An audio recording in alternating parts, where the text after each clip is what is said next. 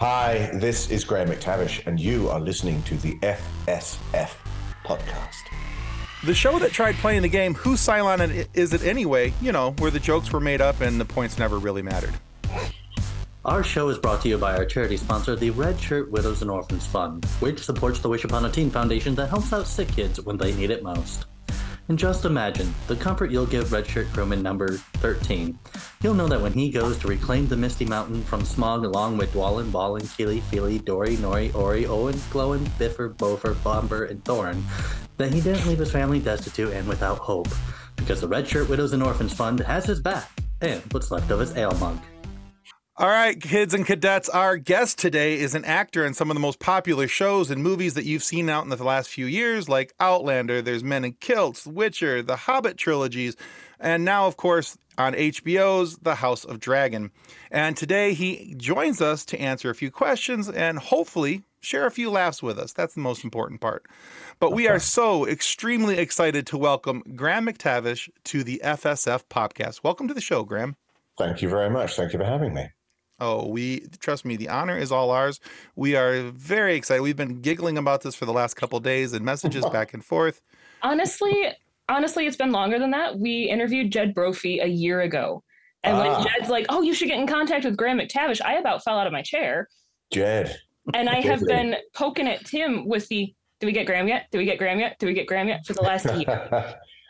so it's been a while. I'm been excited. no, no, no, no. Well, uh, Jed's a lovely man. He yes. is. He's so We had such a good time with him. Yeah, he's great. He really is. So, Graham, one of the first questions that I always like to ask straight out of the gates is I like to talk to people about their background, what got them into acting. We call it, you know, the origin story because we're nerds. We're a trio of nerds. We like, you know, our superheroes and our origin stories and all these yes. different things. But I'm going to bypass that today because I started watching Men in Kilts. Mm. And that's fantastic, by the way. Absolutely oh, love you. it. Uh, the banter between you and, and, Sam is is wonderful. The way you guys go back and forth with each other, it's there's a lot of lot of fun there. Yes. Uh, but there's a episode in episode one. There's a scene where you guys uh, found your new look, look like your new paradise when you enter the the barley drying room. Ah, yes, of yeah.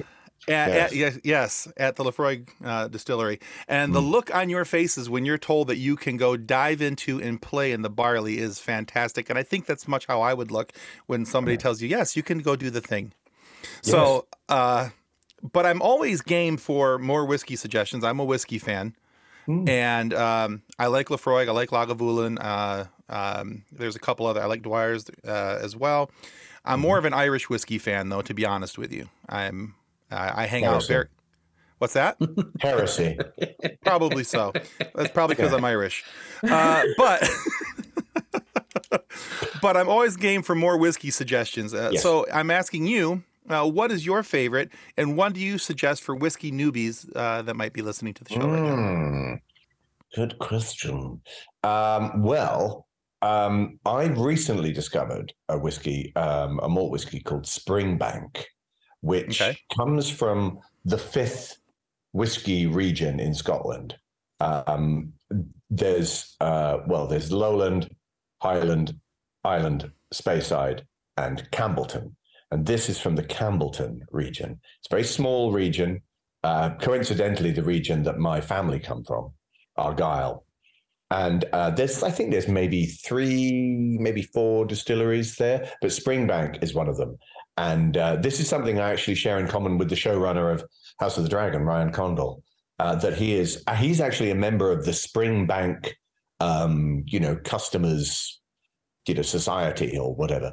Mm-hmm. And he he and I we both love it, absolutely love it. It's a combination in flavor of a sort of a of an island whiskey, the kind that you just described, and a Highland one. So it's okay. it's taken a little bit of the peat edge off but it's a beautiful, beautiful whiskey. So I would highly recommend that.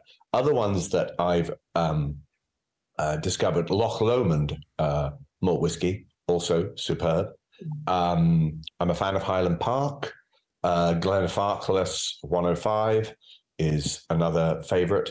And in the lowland world, uh, the smallest distillery um, is called Edradour, um, the smallest whiskey distillery in Scotland and it's apart from being a beautiful, beautiful place to visit, uh, the whiskey is superb. But most of it is made for export, so you could probably get it in the United States more easily than you could get it in Scotland. Actually, Hmm. Okay. That is the thing that it's there's all of these beautiful, wonderful whiskeys, and they are so hard to get in the United States. are they really? They are. Yeah. I was actually looking at um, the Sassenach. I wanted to order a bottle of Sassenach. You can't get Sassenach in Michigan. They will not ship it to Michigan. Oh, that's weird. Like, I mean, it took me it took me a very long time to get a bottle myself because he never would send me one. Oh, well, that's just rude. No, I know it's just rude. It's like his book, his new book. Have I have I got a copy of it? No. Mm. No. Was I allowed to read it? No. No, no. He's hiding it from me. Like he's hidden his whiskey, like he's hidden his tequila. Oh man. It's- Yes. Well, we know he's a booze hound, so of course he's not going to share. But No, no, no, no, no. There is a pattern developing. Uh, but um, I hear that Sassenach is a very nice whiskey, and I'm sorry that you can't get it in Michigan. Mm. Um, uh, I don't know where I, I don't know where they distribute it to because I'm just kept in the dark. of course, Yeah. goodness, you would think he'd have more respect for his uncle than that. No, no, he has no respect for me at all. Um, really, uh, Sam's sole purpose in life, uh, it it has become clear, really, is to terrify me. That's it, pure and simple. Under the guise of making a television program. I did notice that in season one of Men in Kilts. Yes. Oh, and season two, it, it, the gloves are off. He doesn't even pretend anymore. Oh man, Yeah, yeah, yeah. It's it's it's just uh it's an, it's an ordeal, really. Good. Um, it's I wouldn't go as far as to say it's like naked and afraid, but Mm. it's it's it's not far off in terms of its sort of bowel loosening terror that he unleashes. kilted and terrified. Guilt, I like it. I like it. Guilted and terrified. Very It has a ring to it. It does. So Graham, I know that I could talk Outlander all day. The guys Okay. have I don't think the guys have ever seen an episode. I have seen every episode at least once. Um actually just got my mother-in-law started. She started watching it last night and I think she's at like episode 10 or 11 of season 1 now. It's important that you groom new people into the fold. Yes. Get them. Yes, they must enjoy this Mm, wonderful, wonderful story that plays out in front of you. But I've actually noticed with your characters, with Dougal, and then with Sir Harold in House of the Dragon, you have this stoic viewer, like attention grabbing way about you, this presence, this screen presence, which is incredible. And then Mm. you watch Men in Kilts, and we have Graham McTavish, who's afraid of heights and yes. refused to get refused to get on a kayak and rode a tandem bike. but the Look, there's a there's there is a story about the kayak that will come out in due course. I can't tell you about it now. Of Fair course, enough. You will, in the fullness of time, get the the true story about the kayak. oh, I Uh, I look forward to that. Oh yes, you But will. in in Graham's defense, uh, you know, in episode one of Men in Kilts, uh, he and Sam also talk about how they will put anything uh, into an audition to make sure that they get the job. Can you ride That's a horse? true. Yeah, I can ride a horse. Can you ride a kayak? yeah. Sure, I can ride a kayak. Yes, yes, yes. Fire me out of a cannon. I'm fine. Don't worry about it. I about can it. do it, no problem. Yeah. Yep, I, yep. I was just interested though with the, the difference between the the characters that you play and the actual Graham McTavish that we see. How do you get into the mindset of these big stoic characters when you yourself seem to be a little bit of a goofball? Yeah, I yeah, I guess um it really it depends on the situation. I definitely have uh a, a lot of, you know, someone like Dwalin, for instance, a little bit of Dougal as well, uh Sir Harold. Um, they definitely have a lot of my father in them. Um, but I also have a lot of him in me. Mm. And so I um I access that reasonably easily. Um, I, I'm um, in real life. I'm somebody who, uh, you know, I'm I'm polite and uh, you know I try and be kind and generous to people as much as I can, all the rest of it. But I also have a very low tolerance for uh, rudeness and uh, disrespect. So in that respect, I'm actually very similar. It's just that you've never seen me do that, um, but my kids have, and it's a constant source of embarrassment to them. So Oh, well, that is what that's what parents are for. please don't please don't please and like uh, good dad to so yeah there there is a bit of there's a bit of dougal for sure just below the surface and and definitely a bit of harold westerling Yeah, for sure. I love it. I actually was reading an interview with you earlier today where the I can't remember it was Square Mile Square Mile? Square Mile, yeah. Uh-huh. The the description of you in that interview was absolutely fabulous, talking about being six foot three and how if Graham McTavish was walking up to you in front of a pub, that it would be totally understandable for you to be walking in the opposite direction away from him. like, no, this is the kind of person that I'd be like, sure, I'll talk to you. I got this. Yeah, yeah, well, good. I'm glad. I mean, I remember uh, my eldest daughter. Uh, I went to a school event that she was having, and it was in the evening, so it was sort of dark, and, and she was walking down the hill with her friends, and there was girls and boys and things like that. And I, I sort of came from behind towards them, and started saying hello and hi, hi, how are you doing? How was it? That was really fun, wasn't it? And I just noticed that all the boys just sort of drifted away. That is a superpower. They sort of disappeared. And and afterwards I said, um, why uh, why were they why why did none of the guys hang around? And she said, Daddy, Daddy, they're very afraid of you. They're very afraid. they find you very frightening. I said, Why? I said, Why would they find me frightening?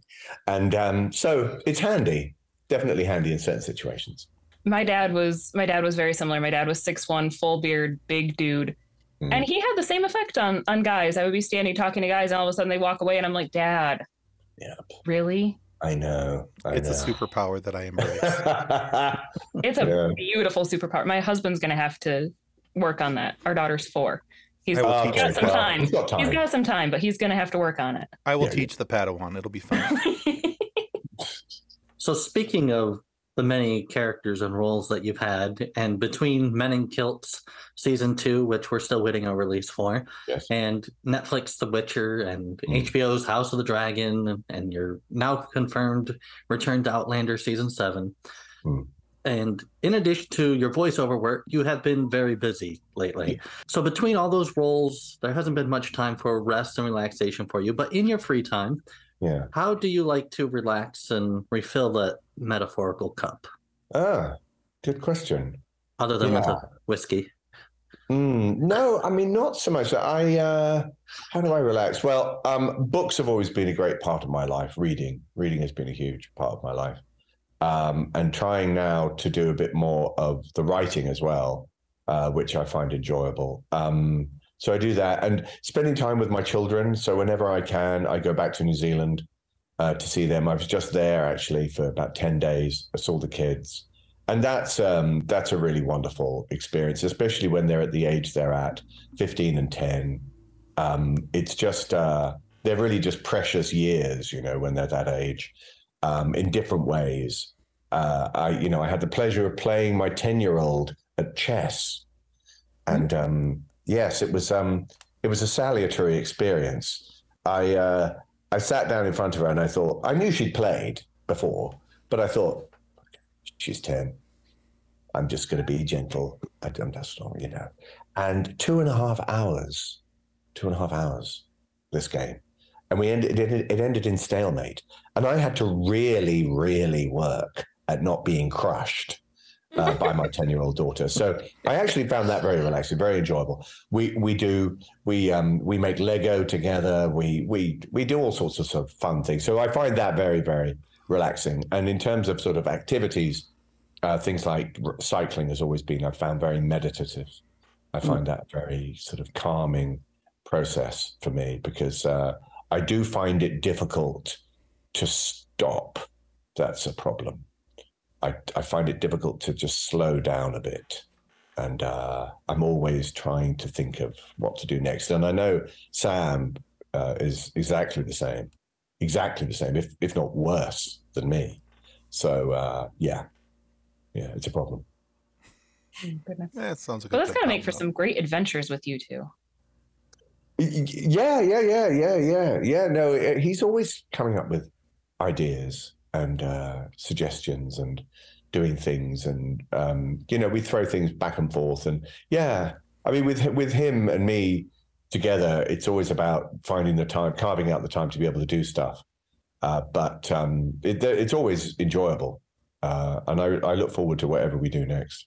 So for for many people who have watched Men in Kilts, they they've enjoyed it, and I reference this because it's a new show to me, and I'm very much enjoying it. And so, um, the the humor is, is fantastic, and like I said, I love the banter between you and Sam, and I love the way that you two interact, and you guys mm-hmm. truly do seem to have a, a good friendship, and, and the, the chemistry just shows up on screen. You know the yeah. how much you enjoy one another's company.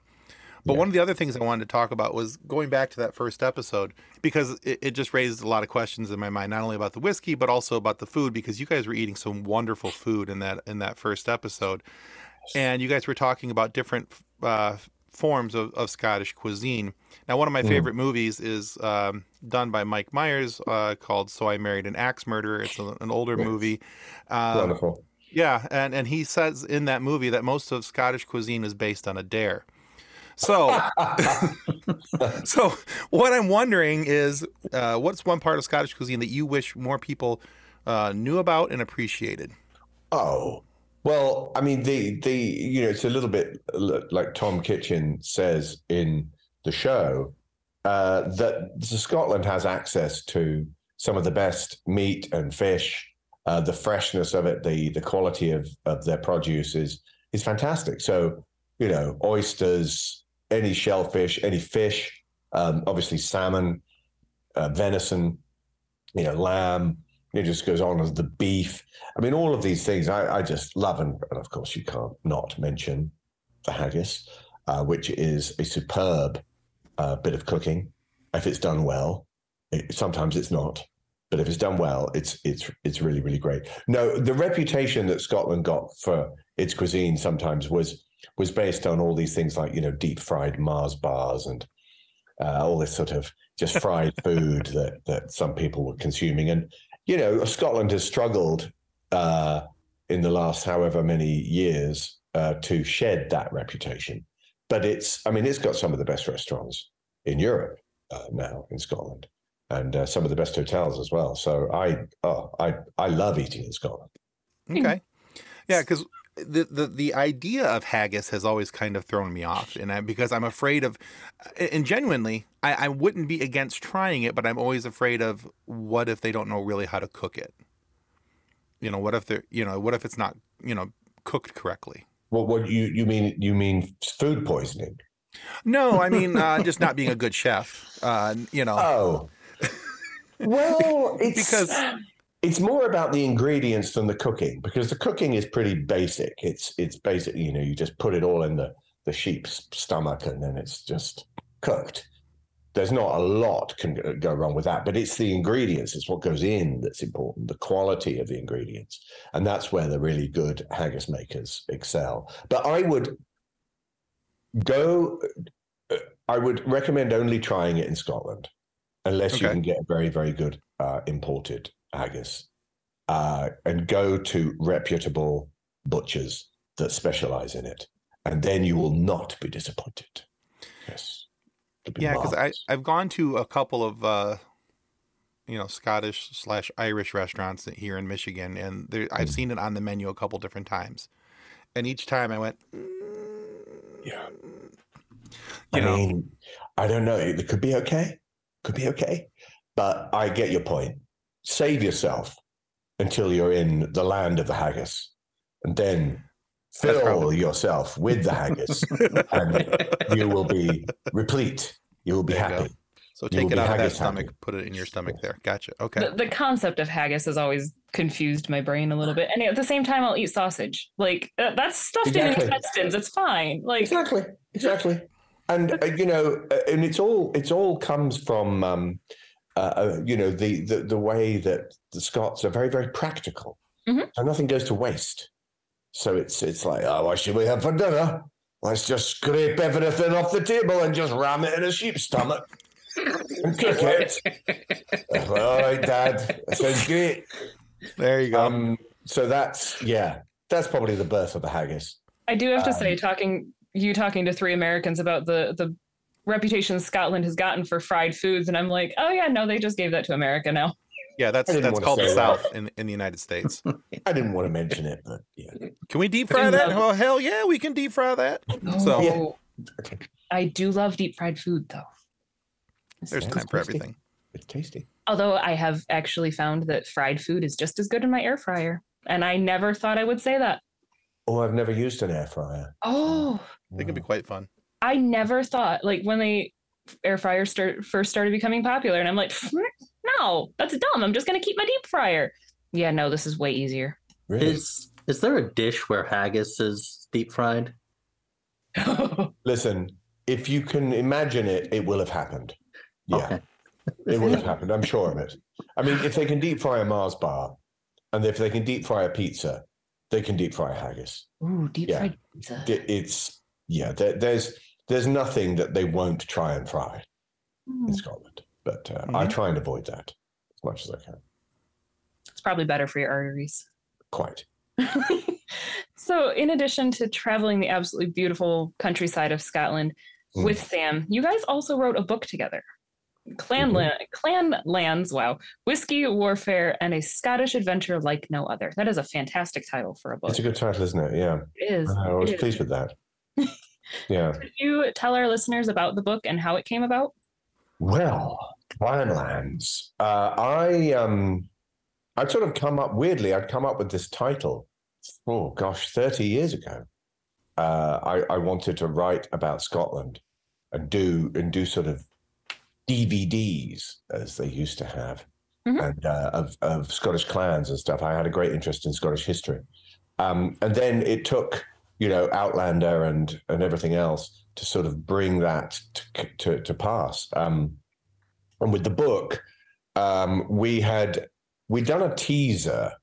Um, we'd we'd shot over like I think five weekends in Scotland, me and Sam, Mhm. to um, to get enough footage together to persuade Starz that they should uh, allow us to sort of be unleashed all over Scotland in a camper van.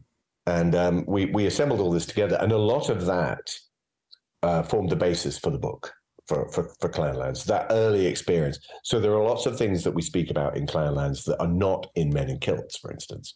Mhm. Um, and it was really just a kind of like a like a love letter to Scotland, really. Just these extraordinary people that we we met that you couldn't make up. Amazing, amazing characters, wonderful locations, and the fact that we quite literally did the journey with no real planning at all. There was no script. There was no um, oh let's uh, let's make sure this is covered and all the rest of it. We just found people that we were interested in, and we went and talked to them and drove there in a camper van. And I learned a lot about Scotland and about Scottish history that I didn't realize uh, myself. And I, I count myself as somewhat of a scholar of Scottish history. And uh, I, I just found it fascinating, particularly the endless feuding, Mm. the the gigantic lengths that the Scots will go to to take revenge on each other. I mean, they are they are just fearsome. Um, and, and clans, you know, well-known clans, the MacLeods, the McDonalds, the Campbells, you know, the the, the Colquhouns, all of these guys, they they love nothing better than a good scrap. Right. Um, I mean, my my favorite, I think my favorite one is it was the it was the dispute between now let me get this right the Macintoshes and Clan Chattan, and that Robert II decided needed to be needed to be settled on a battlefield. Well, they they they they created a battlefield, and they built they built stands and everything like a like a football match. And uh, the king had his own special area and everything like that. And thirty of each clan brought and they would have a pitched battle until one was left standing. One one lot would win, and so they started. Now the problem was, one of the clans turned up with only twenty nine, so they were one man short. And now this is this tells you everything you need to know about Scotland. They're one man short. Okay. So rather than, for instance, like a kind of mad idea, ask one of the other team to just step off the pitch, they went, no, no, we have to find another. And so they went to a local pub and they literally just said, anybody here want to fight? And the local blacksmith, who was probably in the middle of supping his pint, just went, Aye, that'll be me. And he just got up, no connection to the clan whatsoever, joined them. They began the battle, and Sir Walter Scott speaks about it in subsequently in writings about Scottish history. That these people they, they had a half time. They had a break. They had like benches where they went and sat, you know, after like 10 of their friends had been slaughtered. And then after a 15 minute break, it's like, right, lads, it's time to get the axe out again. Got to get in there. And then they went out and they continued until there was literally only one man left on one team. And he jumped in the river and escaped. And one of the people that was left standing was the blacksmith. And I love that story because it it it perfectly encapsulates Scotland. It's it's they're always just one drink away from a punch up, and uh, it's yeah, it's kind of wonderful, really. Fun that. fact: a beard actually uh, cushions a punch. Like it's like micrograms, but it's still like Is cushions right? a punch ever yeah. so slightly. But I guess so. Yeah. I'm not. I'm not going to start punching myself in the face, but yeah, I can imagine. Yeah, yeah, yeah. Hmm. It would. It would be just a little bit of a cushion. Handy, handy thing to know. Yeah, it, it was. It came up one time, and it was a weird conversation, and it was it like, like it. we can try it out with just your mustache, Nick. I'm going to punch you in the face. You got a beard, so you got an advantage. Yes. Yeah. And now a word from our sponsor.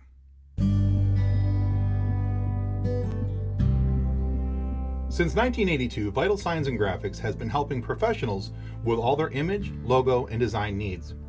Perhaps you're looking for signs and banners, truck and trailer lettering, business cards, brochures, or other image and marketing aids. Vital Signs and Graphics in house design studio has you covered.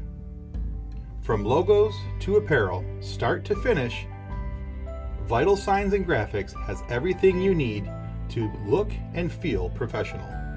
Call Rick at 231 652 3300. He'll get you noticed. Welcome back to the FSF podcast. So we've had the privilege of talking to Jed Brophy. He's an awesome guy some time ago, and yes. just a delightful conversation. He he also lives in New Zealand. He does. So what is it about New Zealand that drew you enough to relocate from Scotland to what most of us see as the real world Middle Earth? Yeah, well, I mean, I'd done The Hobbit, uh, and at the time, my youngest daughter had just been born. Um, she was literally like a year old when the show, uh, when the movie's finished, and it came to that decision. You know, do we do we move back to Los Angeles, for instance? uh, which is where we'd come from, or do we stay here? And if I'm honest, uh, the the main reason was that uh, we preferred the idea of educating our children in New Zealand, having the upbringing and the lifestyle of New Zealand for them, rather than the lifestyle of LA, and uh, and that that very much informed our decision. So um, it, it, it posed some pretty major problems for me commuting wise you know, because of course, almost immediately, I uh, I no longer uh, worked in New Zealand. I was just constantly working um, abroad in in America and in Europe. But I've made it, you know, I've made it work, and I see them very, very, very often. And they come over. They came and visited me in London while I was doing The Witcher, and um, obviously while I was doing Outlander, they were living with me in Scotland, and it was um, it, it's been it's been great. And I think New Zealand, especially for children, is a great, great, great place to live. That is the best reason. That is the yeah. absolute best reason. Yeah. Thinking about the difference between New Zealand and LA, that is yeah huge. Yeah. Yeah. I cannot imagine raising my daughter in LA. No. No, thank you. I know. All right, so Graham, looking over the roster of roles that you have played, uh, which is impressive, um, and you've had the opportunity to be part of all these really cool shows. We've mentioned them all: Hobbit, Outlander, Witcher, House of Dragon. You know, and that's just kind of scratching the surface of some of the things that you've done. But I have a question for you about the Hobbit in particular. Now, I know that uh, as a you know, you played the the role of Dwalin, one of the twelve dwarves in the Hobbit. But I have to assume that there was some physical challenges attached to the the angle of the camera and how they did the camera work to make you appear smaller in stature mm. than Sir Ian McKellen's Gandalf. So what I'm wondering is is what were the physical challenges that you endured or had to come across it to to do that role? Mm. Yeah. Well, I mean, when I got the part, I knew that it was going to be very physical. So the second phone call that I made after getting it was to my good friend who was a personal trainer in Los Angeles. And we started a sort of, I think, five month training regime to get myself uh, match fit. And so that when I got to New Zealand, I was, because um, at this point I was 50. Okay. Uh, and uh, at this point, so I, I decided I wanted to make sure that I would be injury free and able to do all the things that would be asked of me. I knew the costume was going to be heavy. I didn't realize quite how heavy it was going to be. Um, and obviously, I'd never fought in prosthetic makeup, but I knew that was going to be a challenge. So that informed a lot of it. Then we had three months of training ourselves when we got there. So that, but by the time we started, particularly me, Jed, Aidan, Dean, and Richard were uh, very, very fit uh, for for the the roles and the physical challenges. You know, I mean, when at my heaviest, uh, my costume with the axes and the cloak and everything like that, uh, that weighed close to seventy pounds over my body weight. Ooh. So I was, you know, running in that, fighting in that, and the the the problem with that as well was that because we were wearing this prosthetics, the nose, the top of the head, and I had prosthetic arms as well, so it was like wearing like five pairs of of washing up gloves that happened to weigh five pounds each. Um, that that just meant that whenever you exerted yourself in a fight, uh, your heart rate would spike immediately and your heart just couldn't understand why you weren't cooling down because there was nowhere for the heat to go. So you you would just you would have to stop. And so my training became about recovery, how quickly I could recover, and so that was very very important. Uh, but Peter Peter had no sympathy, no, no sympathy at all. I remember the first time um, we did a fight, and uh, you know we were trained you know, we we fought a, a, a, it was a, the spiders, I think, were attacking us, and um, it was about a two minute fight. And at the end of it, I mean, you're literally, you know, you're practically on your knees, and he's like talking to us, going, "Are you all right, lads? Yeah, okay. Can you carry on?" Because he had no, he just had no sympathy, but he did eventually wear the dwarf makeup for for just half a day and he said, I don't know how you've done it. That's fantastic. The interesting thing, you know, we were constantly being put in, you know, situations of misery. You know, the, the fish being pulled on our heads, the barrels going down the river. Uh, yeah, they were, being being bound up in cobwebs. Uh, that was that was pretty nasty. the cobweb thing was was pretty nasty. Being suspended from a spit, being roasted over a fire uh, and I remember that I was the first one on the spit and the last one off. Oh. So I was basically on that spit for the best part of two hours, literally bolted to a spit. I remember Adam Brown puking. Uh, there was somebody else had some kind of panic attack. And there we are, just being turned slowly for two hours. and sometimes I did think that The Hobbit was just a pretext for Peter to just exercise his sadist, sadistic um, because it was remarkable what he did, just putting us through these awful things. Um, but it was great fun. And Jed, Jed, I mean, he won't have said this because he's too modest, but Jed, I don't think Jed ever sat down. He was he was like the Harold Westerling of The Hobbit. He never sat down. The most that Jed might do, because we were provided with chairs, and Jed just kind of refused in this kind of stoical New Zealand fashion. Um, the most he did was go down on one knee. I remember that. He would, and then you knew that Jed was really feeling it. If he went down on one knee, it was like the canary in the coal mine. You know, when Jed starts to exhibit any kind of tiredness, you know you're in trouble uh, because that guy is like a machine. Um, and uh, I always remember we would we competed against each other once to see who could do the longest plank um, when we were training, and I was pretty confident. I was I was, you know, I was in great shape, and I thought, okay, And I think I managed three and a half minutes. Right. Jed did five minutes. Five. Man. And I think he only stopped because he was bored. Yeah. Was that with Um, or without the armor? Oh, that was that was without the armor. Yeah, that was without the armor. But uh, yeah, it was great though. It was great, and um, I mean that that that alone, it was such a wonderful physical challenge. The entire experience. It was um, was one of the best things about it. Actually, That's awesome. I love hearing stories from movie sets like that, especially movies that I love so much. yeah. So, Graham, as a young mom, I love to ask advice from experienced parents. You have oh, God. two daughters yourself. I do. My yeah. daughter, Anara, is a very energetic, fiercely stubborn four year old.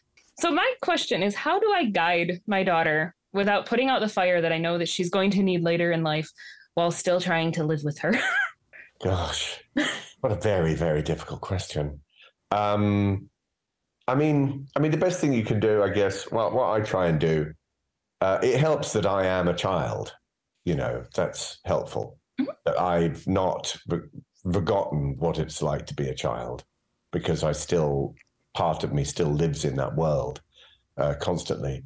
Um, so you know, I listen to them. I try and remember what it was like for me in those sort of situations, how my own parents, because they're the people that that really give you the template for how to bring up your children. And if they've done a good job, then then you too will invariably do a good job.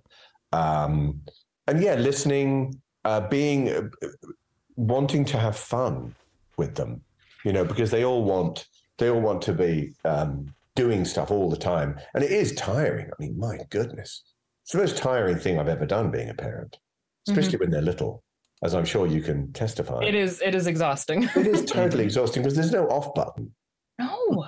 unless they abs- unless they pass out, which Mhm. is your constant hope that they are going to pass out. Yes, it is. Your day is really spent trying to exhaust them, to just drive them into sort of a, some kind of semi coma Mhm. that they, they'll sort of uh, be out for at least. I mean, I used to. I remember if, if it was half an hour, I'd be like, oh, this, is so great, and you'd be um, you'd be there with them, and and they would lull you into that false sense of security where it had been quiet for half an hour, and then I remember you'd I'd be sitting there doing whatever, and then I'd look over and I'd see these little eyes looking at me. Mhm. It would be like, "I'm back, Dad. Yes. Yes, yes. be afraid." Oh, Um, but they're the best thing. they are. They're the most tiring thing, but they're the best thing um, in any uh, anybody's life. I think. Um, I'm. Uh, it's the the thing that I'm most proud of, and the thing that gives me the greatest joy in my children. So uh, it's um, it's a wonderful privilege, and um, and uh, you know, it's it's not always easy. Uh, um, but if you can take a step back every now and then and go, no, this is good, this is good, and and then just yeah, and, and really enjoy them, enjoy them, and they'll enjoy hanging out with you. Mhm. Uh, yeah, and and don't um don't be and this is my personal view uh, don't be uh, overly protective you know? Be protective but don't swamp them with kind of no you can't touch that. Don't pick that up. Don't don't eat that. Don't do this all the rest of it sort of fussing around them constantly. They need to be a little bit free range you know? They need to be able to do stuff. And uh, i mean i remember for instance my eldest daughter one of her favorite occupations was eating carpet fluff. And uh, she would love it. She, we had a we had a new carpet and we were constantly vacuuming it trying to get get the fluff out. But she would just find bits and like "Mm, mm, mm." And we you know obviously you can't let her have a diet of carpet fluff right. but uh, but it did her no harm. Is my point. She's fine. And uh, my mother used to say uh, the saying she had, which was probably passed on to her by her mother, who was a Victorian, is eat a peck of dirt before you die. Now I don't know if you're familiar with the measurement of a peck, but a No. peck is a lot. It's huge. It's a giant amount of dirt. So make sure you consume enough dirt. You'll be fine. There you go. So, last question more on the sillier side than serious. Mhm, And okay. if you wouldn't, if you wouldn't have been an actor, what Mm. would you have pursued? Okay. Well, I was going to be a pilot. That was because my father was a pilot. He was a pilot in the RAF in the Second World War, and then he was a civil aviation pilot. So I, I'd grown up with that, and I was really struggling. I wanted to be a writer. That's what I loved doing when I was a teenager. I wrote these books, these adventure stories, and and I wrote plays that I put on at school and things like that. I was sort of savvy enough to know that that wasn't necessarily a, a great career choice, was to become a, a writer at that point. Um, so I was all geared up to be a pilot. So I'd uh, I'd done the medical, and I was going to go to university, and then I was going to join the RAF and, and all the rest of it. But apart from catching the acting bug when I was about seventeen, I realized that the three things that I loved about being a pilot was the uniform, uh, the travel, and the ability to meet attractive women. That was it. And I thought, let's just be an actor instead. You know, you can you get to wear the uniform without the responsibility of 400 people when you're when you're when you're flying around. So uh, I kind of um, I ended up not being a pilot. Hmm. But one of my great regrets is that I never um, followed the offer from my father of teaching me to fly. Um, I mean, it's never too late, but he could have taught me to fly. And I did one lesson with him, and I thought, oh yeah, I'll get back. I'll get around to this. I'll do it. I'll I'll do it later. And then I never did. So that was a regret. Ah, okay. Well, Graham, thank you so much for being on our show today. Where can our listeners go to find out more about you and Ooh. things that you're working on? On Instagram, I am at Graham McTavish, all one word. The same with Twitter. I am not on Facebook. I don't do TikTok. Uh, I mean, there's just some things you have to draw the line with, really. You just have to. Uh, I'm sure Sam will try to convince you to do TikTok. Is he doing it? I Is think he- he is. Oh, for goodness sake. He has no shame. Um, uh, and and I'm I'm off yeah I'm off Facebook uh, and I have a website grahammctavish.com which I need to update but that those are the uh, those are the places where I'm sort of around And people can find your book where? oh my the book they can find the book uh, well on Amazon uh, Waterstones if you're in the UK uh, Barnes and Noble um, yeah a lot of outlets a lot of countries I think it's translated into nine or ten languages now which is quite bizarre really It's got all five star reviews on Amazon. Oh, And there's, like, oh, 12,000 That's really nice. that's really good. Oh, thank. Oh, I didn't know that. That's great. It's good to know, isn't it? It It makes is. your Yes. work should be appreciated. You guys have done a lot of very, very impressive things. Thank you. Thank you. And we are going to make sure that we link your socials and your website and the Amazon link for your book in our description so that our listeners can go check all of that out. Absolutely. Alrighty. Thank you very much. And we also want to remind everybody that subscribing is the single most important thing that you can do to ensure that we get more amazing guests like Graham McTavish here today and have funny moments for you to be able to listen to. So please subscribe. It helps out more than you know. And please make sure that you go check out Graham's work as well and click that link down in the comment section below. Go buy yourself a book. You'll you won't regret it. But if for whatever reason you are not happy with the content of our show today, please feel free to lodge a complaint with the head of our complaint department. That, of course, is the master distiller of Laphroaig whiskey. Now, after Sam and Graham left a little bit of Sam and Graham in the barley dryer, he's had a bit of a bone to pick. So, if you send in two carefully completed complaint forms, he will see to it that the offended parties become one with the bog, if you know what I mean. Or just tell us what we did wrong over a wee dram of whiskey and let us be bog free. Oh, Or we can build an arena and fight it out. That's right. Robert II knew what he was doing. I'm growing out a beard. I want to take less damage. man, but Yeah. I can't grow a beard. My poor jaw. Oh, it's okay. Well, thank thanks again, Graham. This has been fantastic. We appreciate Ah. your time. Pleasure. Pleasure. Lovely to see you all. Thank you. It was wonderful meeting you. You too. All right. Bye All right, now. guys. That's going to conclude us for the FSF podcast. Goodbye. Bye bye. On behalf of the rest of the hosts of the FSF podcast, we want to thank you for listening to this episode. If you'd like to be a guest on a future episode, please contact us by means of Twitter or Instagram using the handle at FSF Podcast or go to www.fsfpodcast.com and click on the contact me link. Thanks again, and hope you enjoyed the episode.